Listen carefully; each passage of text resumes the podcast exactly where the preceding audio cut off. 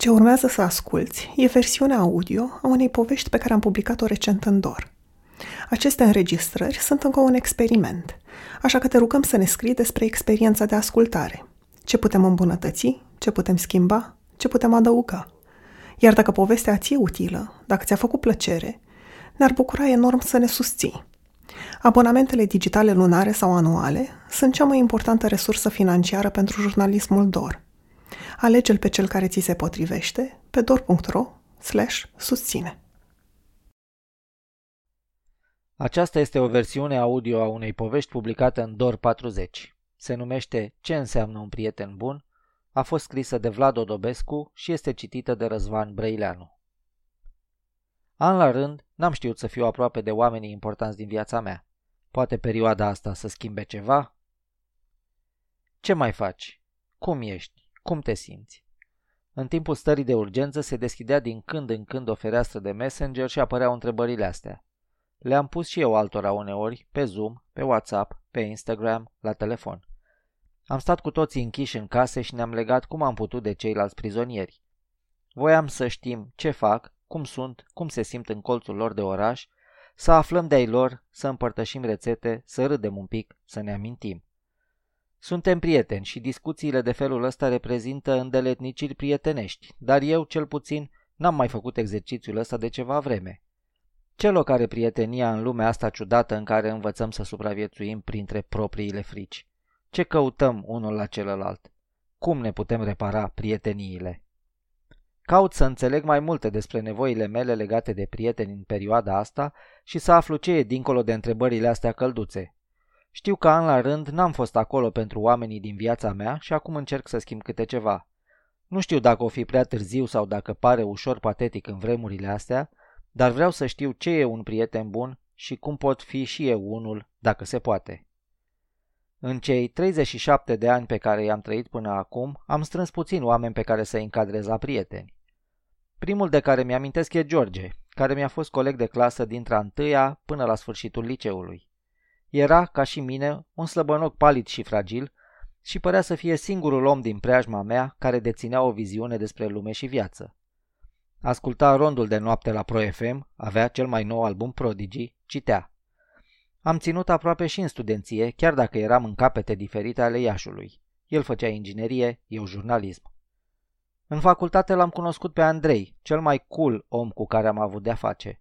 Asculta tot felul de muzici și purta haine mișto, Scria bine, era mereu acolo când aveam nevoie. Cât am stat pe lângă el, am renunțat să port geaca de piele lălâie ultra-provincială și am dat mapa pe un rucsac. Cu Andrei și cu Anca, care era între noi omul rațional, mereu pe fază și care ne trăgea după ea la cursuri, am format un trio de-a lungul celor patru ani. Apoi am împărțit redacții și am rămas aproape. Când Andrei a devenit tată, Anca și cu mine am devenit nașii băiețelului său. La botez a trebuit să zicem împreună crezul, dar de fapt eu am silabisit după Anca și am ieșit basma curată. Pe D, tot din facultate o știu. Am fost o vreme împreună prin anul 3, iar după o perioadă de răceală, relația noastră s-a așezat într-o prietenie de durată. Era și atunci, ca și acum, un om de o sinceritate tăioasă, iar stilul său fără zorzoane, care pe alții îi făcea să stea deoparte, pe mine m-a ajutat să rămân lucid. Sunt, desigur, și oameni mai noi, pe Ionuț D. l-am cunoscut într-o redacție și m-am apropiat de el pentru că vorbea pe bune despre nesiguranțe și frici pe care oamenii le țin de obicei sub lacăt. De Ionuț S. m-a apropiat preocuparea pentru lumile mărunte din jurul nostru și felul în care mascăm iubirea pentru lume în mizantropie. Și preocuparea comună pentru politica din Statele Unite, ce ascunde dorința de a fugi de problemele mai apropiate de noi, sesiza el recent. Pe Ioana am cunoscut-o în timpul masteratului de antropologie.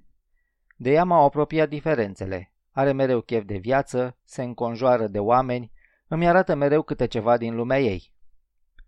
Răzvan mi-a fost mai întâi șef la un radio online, dar am rămas în relații apropiate pentru că el e dintr-o specie aparte de om, cu un umor și o profunzime care reușesc să țină oamenii în jur ca un magnet social. Știu ce am găsit la fiecare dintre ei știu că am nevoie de fiecare în parte. Dar n-am reușit să rămân constant în preajma lor. Mă las de obicei absorbit de muncă, chiar și de tascuri ce pot fi amânate. În afară de cazul în care am nevoie repede de ceva, îi las de obicei pe ei să mă caute, amân să le scriu și amân ieșiri la bere. O să avem noi timp și pentru așa ceva la un moment dat. Și uite că primăvara asta chiar părea că nu mai avem timp, sau cel puțin ne temem de asta. Cam pe la jumătatea lui martie, în prima sâmbătă petrecută în casă, am început să-i contactez pe unii dintre ei. Nu mi-am făcut o listă și nu știam exact ce o să vorbesc cu fiecare. L-am sunat pe Răzvan și ne-am hăhăit vreme de vreo 20 de minute. Nu mai știu exact pe ce subiecte, cât m-am plimbat prin casă și am amânat curățenia. Pe D am sunat-o tot atunci. Știam că e singură și voiam să știu cum se descurcă, la care ea mi-a zis că e obișnuită cu autoizolarea în cele mai întunecate forme ale ei și că o perioadă ca asta n-are cum să o sperie.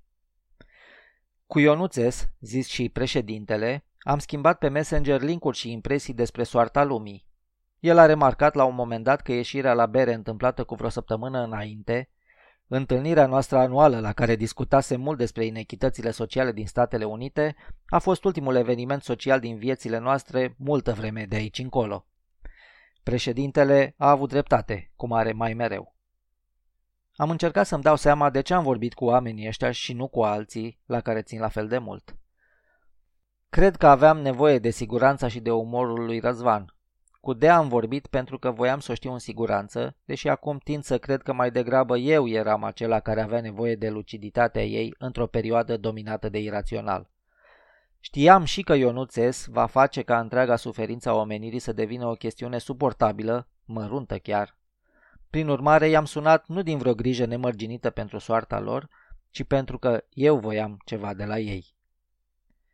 Despre prietenie am vorbit zilele trecute cu Mircea Toplean, singurul terapeut cu care am interacționat vreodată dincolo de scopuri profesionale. În unica noastră discuție față în față, acum aproape doi ani, după ce și-a dat seama că tind să arunc spre el cu întrebări, armele de atac și de apărare ale jurnalistului, mi-a tăiat-o scurt și m-a întrebat el despre mine. A fost destul de înfricoșătoare pentru mine experiența aia, pentru că am simțit nevoia să răspund pe bune, dincolo de liniile de siguranță pe care mi le trasasem în minte de la început. Mi-a zis atunci că mi-ar prinde bine să fac terapie constant, pentru că aș avea nevoie să vorbesc și să simt că mă ascultă cineva pur și simplu. Ca și cum a ieși la bere cu un prieten. Nu ne mai dăm timpul ăsta unul altuia așa ușor. Nu m-am apucat de terapie, deși știu că aș avea nevoie, L-am căutat însă acum din nou pe Mircea, ca jurnalist, pentru a înțelege ce ni se întâmplă. Chestia e că trăim zilele astea sub o amenințare continuă, cu atât mai înspăimântătoare cu cât e invizibilă, mi-a zis el. Virusul e peste tot și nicăieri. Practic asta e anxietatea, la propriu, sentimentul că orice, oricând te poate amenința de peste tot și de nicăieri. În condițiile date, într-o situație pe care nu o putem controla în niciun fel, căutăm să extragem siguranță din orice. Iar prietenia e o sursă importantă de siguranță, spune Mircea. Prietenii sunt acei oameni care fac realitatea să fie mai bună, care aduc un plus de valoare vieții mele. Suntem la oaltă, în aceeași poveste, nu sunt singur. Tot prietenii ne aduc și bucăți din trecut, un combustibil important pentru a depăși momentele de criză. Vremurile în care suntem forțați să stăm cu noi înșine ne fac să ne gândim la viețile noastre de până acum. Reluăm experiențe bune, le reconsiderăm pe cele rele și căutăm în toate resurse de supraviețuire. În acest proces îi includem și pe oamenii la care am ținut. S-ar putea să ajungem la concluzia că omul ăla a fost important pentru mine. Oare ce o mai face? spune terapeutul.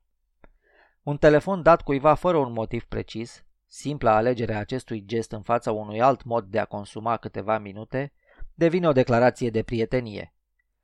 Sunt oameni la care țin și pe care nu i-am contactat în acele prime zile de pandemie și nici de atunci încoace. Mă ține în loc o stânjeneală ce a răsărit din vinovăția de a nu-i fi sunat în alte dăți. N-am vorbit cu George sau Andrei, prietenii din școală și facultate, care au copii și deci au alte priorități, cu cei pe care știu în siguranță sau cu cei care îmi imaginez că ar fi râs că am ales tocmai momentul ăsta să vorbim. Sunt oameni cu care mă văd pe Facebook, iar asta înseamnă că știu cu ce se ocupă, știu că și unii și alții suntem bine sănătoși și asta e destul. Înlocuiesc soluția complicată a reconectării reale cu una ce nu cere efort. Suntem amândoi online, așa că uite un status, uite și o poză, uite un like, suntem bine. Ne tocim trăirile prin supraexpunere. Le tocim până la indiferență, îmi zice D când pomenesc de suficiența asta care intervine în relațiile dintre oameni. Mă gândesc de fapt la vinovăția mea, ce vine din faptul că n-am fost lângă ea de-a lungul episoadelor ei de depresie din ultimii ani.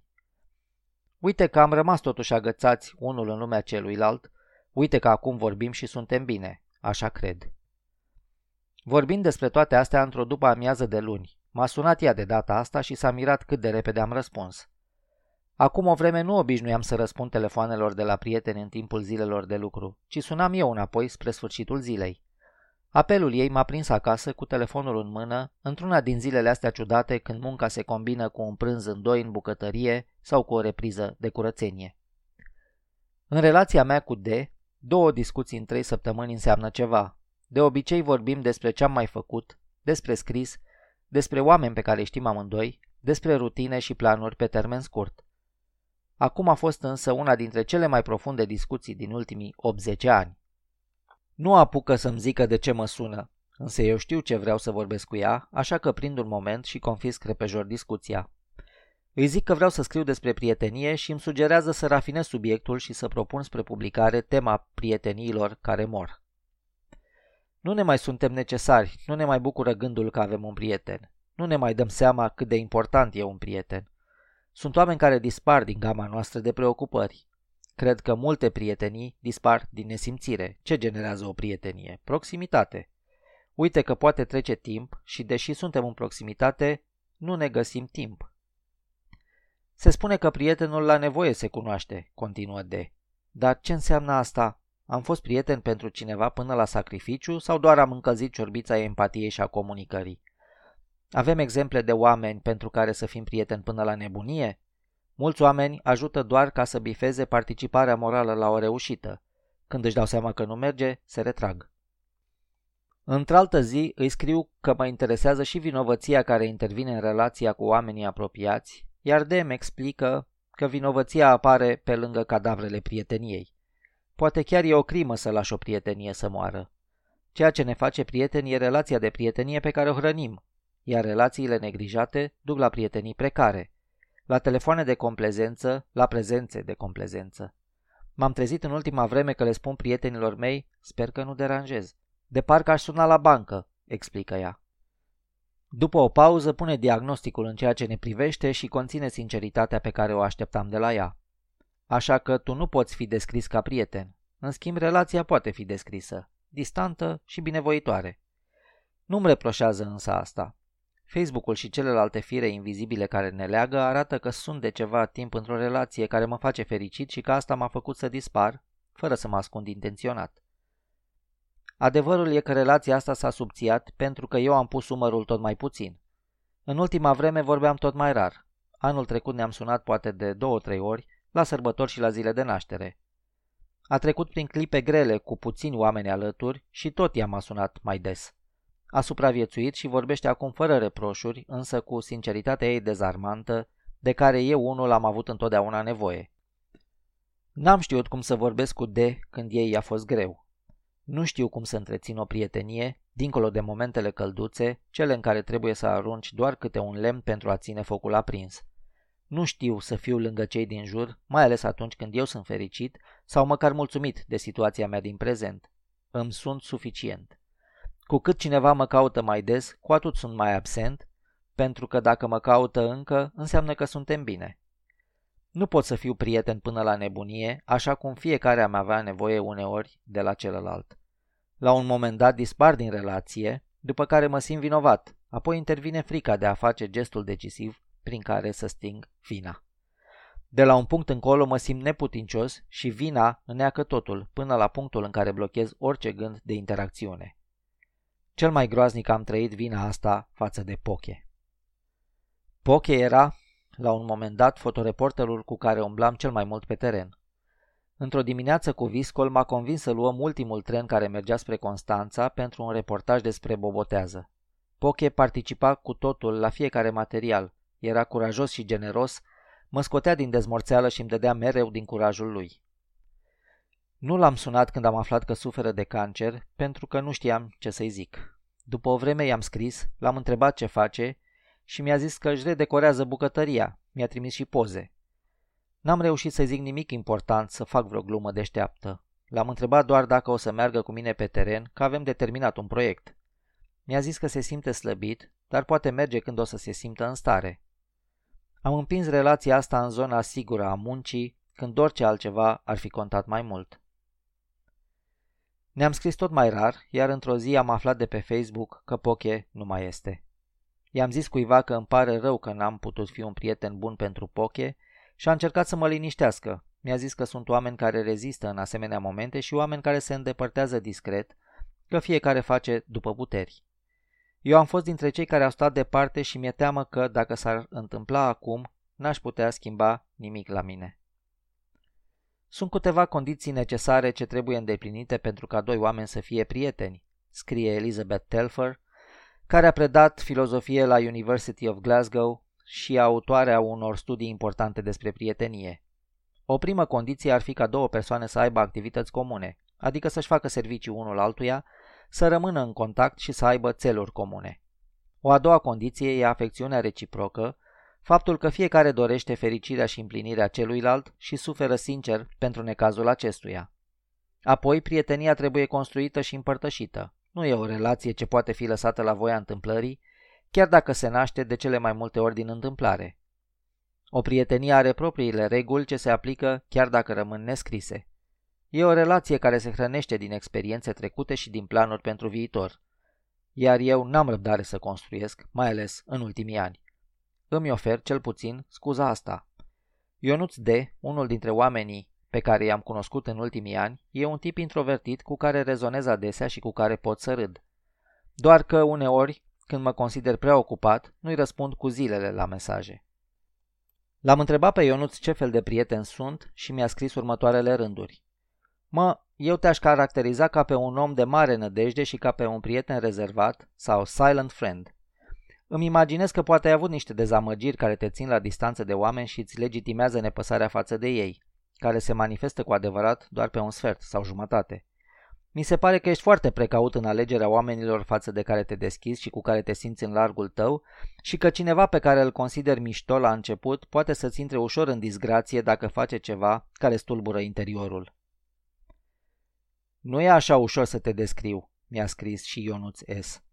Primul adjectiv care îmi vine în minte este inaparent. Ești genul de individ care pare să trăiască pitit pe după o ușă deschisă. De altfel, e greu să descrii un individ cu psihologia celor din presă. În orice caz, nu te-ai făcut ziarist pentru că te interesează actualitatea. Se vede că fugi de actualitate după subiectele pe care le alegi. Culmea, te-ai făcut ziarist ca să te ascunzi de oameni, adică să ții tu mereu în mână lanterna, să nu poată nimeni să-ți o înfigă în ochi. Dacă stau să mă gândesc, e cam adevărat ce zic amândoi. În școală eram un copil retras și aveam puțini oameni apropiați. Atunci când se întâmpla ca unul dintre ei să facă un lucru care să mă jignească în vreun fel, mă prefăceam brusc că omul respectiv nu mai există, oricât de des ne-am fi intersectat. Se evapora brusc din viața mea. Asta era pedeapsa pe care eu aplicam până avea să-și ceară iertare. Iar ca asta să-mi iasă, trebuia să depun un efort susținut, uneori de-a lungul unor săptămâni întregi, și toată treaba asta mă consuma emoțional cu totul. Trăiesc cu o neîncredere foarte mare în oameni, simt adesea că nu mă pot baza pe mine și pe nimic. Deși nu-mi vine în minte un moment anume care să mă fi marcat, poate ar fi trebuit să mă apuc totuși de terapie. Aș vrea să-i recâștig pe oamenii din viața mea cât se mai poate, dar nu știu de unde să pornesc. Ca să mă redeschid cu adevărat față de oameni, spune Mircea Toplean, aș putea începe prin a întreba lucruri banale, dar pentru care să vreau să aflu cu adevărat răspunsuri. Cum ești? Ce ai mai făcut? Cum aș putea să te ajut? Mai ții minte când am făcut cu tare chestie? Terapeutul e de părere că asemenea incursiuni în arheologia relației fac bine, inclusiv atunci când e vorba de a reconstrui. Nu mă văd însă făcând asta deocamdată, pentru că mi-a intrat în sânge o teamă de patetisme, de apropieri forțate. Folosesc întrebările mai ales în spațiul sigur al interviului, atunci când mi-e ușor să joc un rol. Ca mulți alți bărbați pe care îi cunosc, am crescut cu oroarea de a vorbi despre ce simt, de a le pune celor apropiați întrebări legate de asta și mi-e greu să rup acum bariera. O speranță pe care terapeutul o are e că perioada de izolare va reașeza prioritățile oamenilor, că le va scutura viețile de lucrurile inutile și că le va păstra pe cele care contează. Iar prietenia ar fi pe lista cu chestii bune de păstrat. Are însă îndoieli pentru că, deocamdată, soluțiile noastre, încurajate de distanța fizică, par tot socializările facile din mediul virtual, care mai degrabă ne îndepărtează de noi înșine și de prieteniile reale. Trăim cu sentimentul călduț că ne-am achitat de datoriile față de ceilalți cu un like sau o inimioară și că, după ce apăsăm butonul potrivit, ne putem întoarce la grijile noastre, la ritualurile ce alină anxietăți și la obiceiurile noastre absurde. Între fiecare dintre noi și lume e însă loc de mai mult.